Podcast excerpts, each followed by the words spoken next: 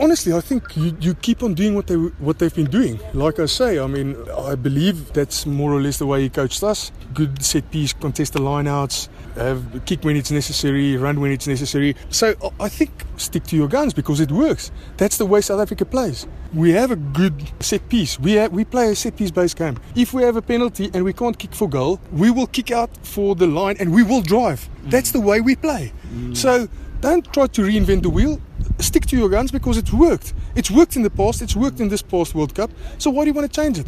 I mean, don't reinvent the wheel. Just make the wheel go forward faster and faster. So and we can retain the players that obviously well, are going overseas. Do you think some something like this can help retain those uh, players? Uh, well, I, I firmly believe that nobody will leave his team if a coach has always uh, has talked to him and said, "Listen, this is my plan going forward.